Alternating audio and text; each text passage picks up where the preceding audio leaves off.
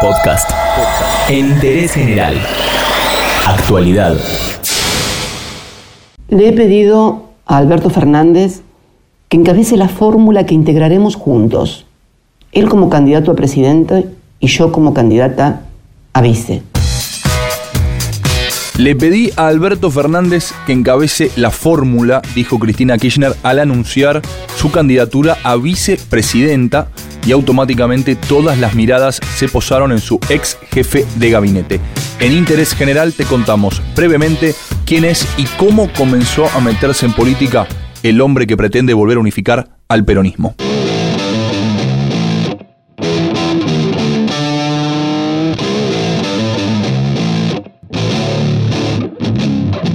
Alberto Ángel Fernández nació en Capital Federal un 2 de abril de 1959 y es hincha de Argentinos Juniors. Ingresó a la política a principios de la década del 80, participando en la Fundación para la Democracia en Argentina, que en aquel momento era dirigida por Eduardo Varela Cid.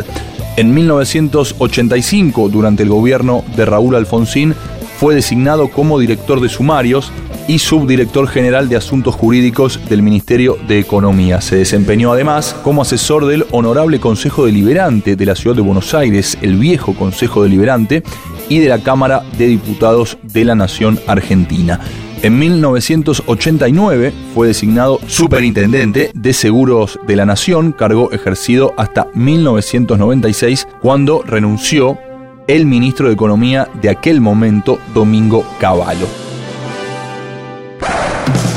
Entre 1997 y 2000 fue vicepresidente del grupo Vapro, que te cuento es un grupo de empresas estatales donde el accionista y gerenciador es el Banco Provincia de Buenos Aires. También fue presidente de Gerenciar Sociedad Anónima, de Génesis, que era una empresa de seguros de retiro, y de Provincia Salud. El ex jefe de gabinete kirchnerista jugó sus cartas más importantes en política en 1995 al lado de Alberto Iribarne y Jorge Argüello como opositores en ese momento al menemismo en el PJ porteño que contaba con el apoyo, algunos dicen encubierto, del entonces gobernador bonaerense Eduardo Dualde. Fue un hombre que siempre se mostró conciliador, dialoguista, pero que eh, lejos está de ser un sinónimo de debilidad en él.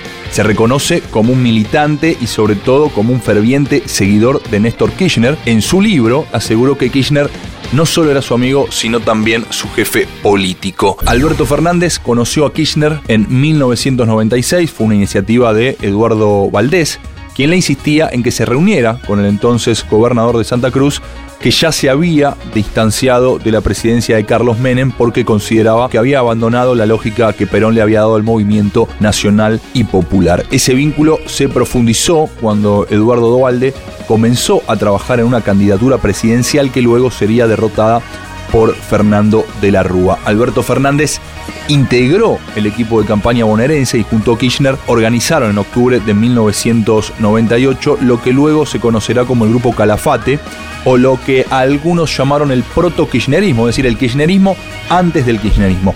A partir de ahí, la relación entre Fernández eh, con Néstor y Cristina se profundizó. Tal es así que en 2003 Néstor Kirchner lo convocó para que sea jefe de gabinete de su primer gobierno se mantuvo durante cuatro años e incluso continuó durante los primeros meses de la administración de Cristina Fernández de Kirchner. Pero la crisis con el sector agropecuario lo eyectó del puesto. En el kirchnerismo siempre le atribuyeron una relación aceitada con lo que fue un enemigo público del partido nada más y nada menos que el grupo Clarín. En su carta de renuncia, el saliente jefe de gabinete dijo que tenía la certeza de que habría una nueva instancia en su gobierno con la que la presidenta, Cristina Fernández, podía empezar a contar con un nuevo elenco de colaboradores para enfrentar las etapas que se venían, impulsó que poner en consideración su renuncia podía facilitarle justamente la selección de un nuevo equipo de trabajo. Ya alejado del mundo kirchnerista, Alberto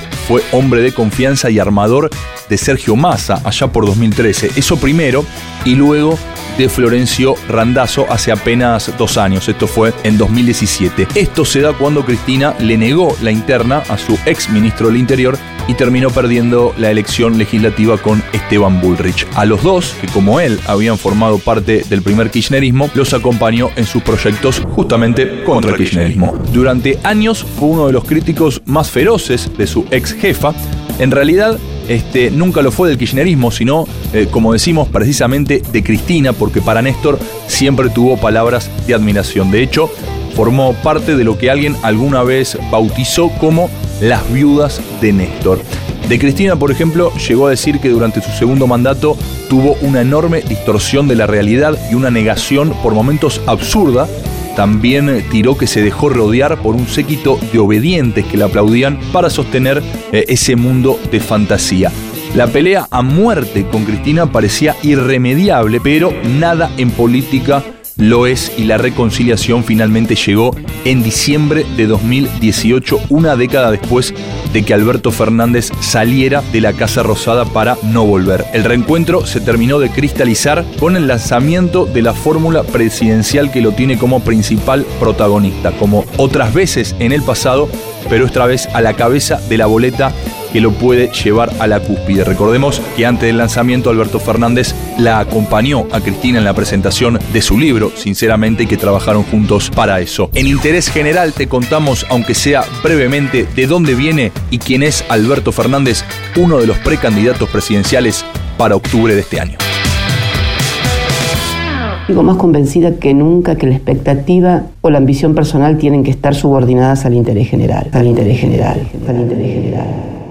Entérate de esto y muchas cosas más y muchas cosas más en interésgeneral.com.ar.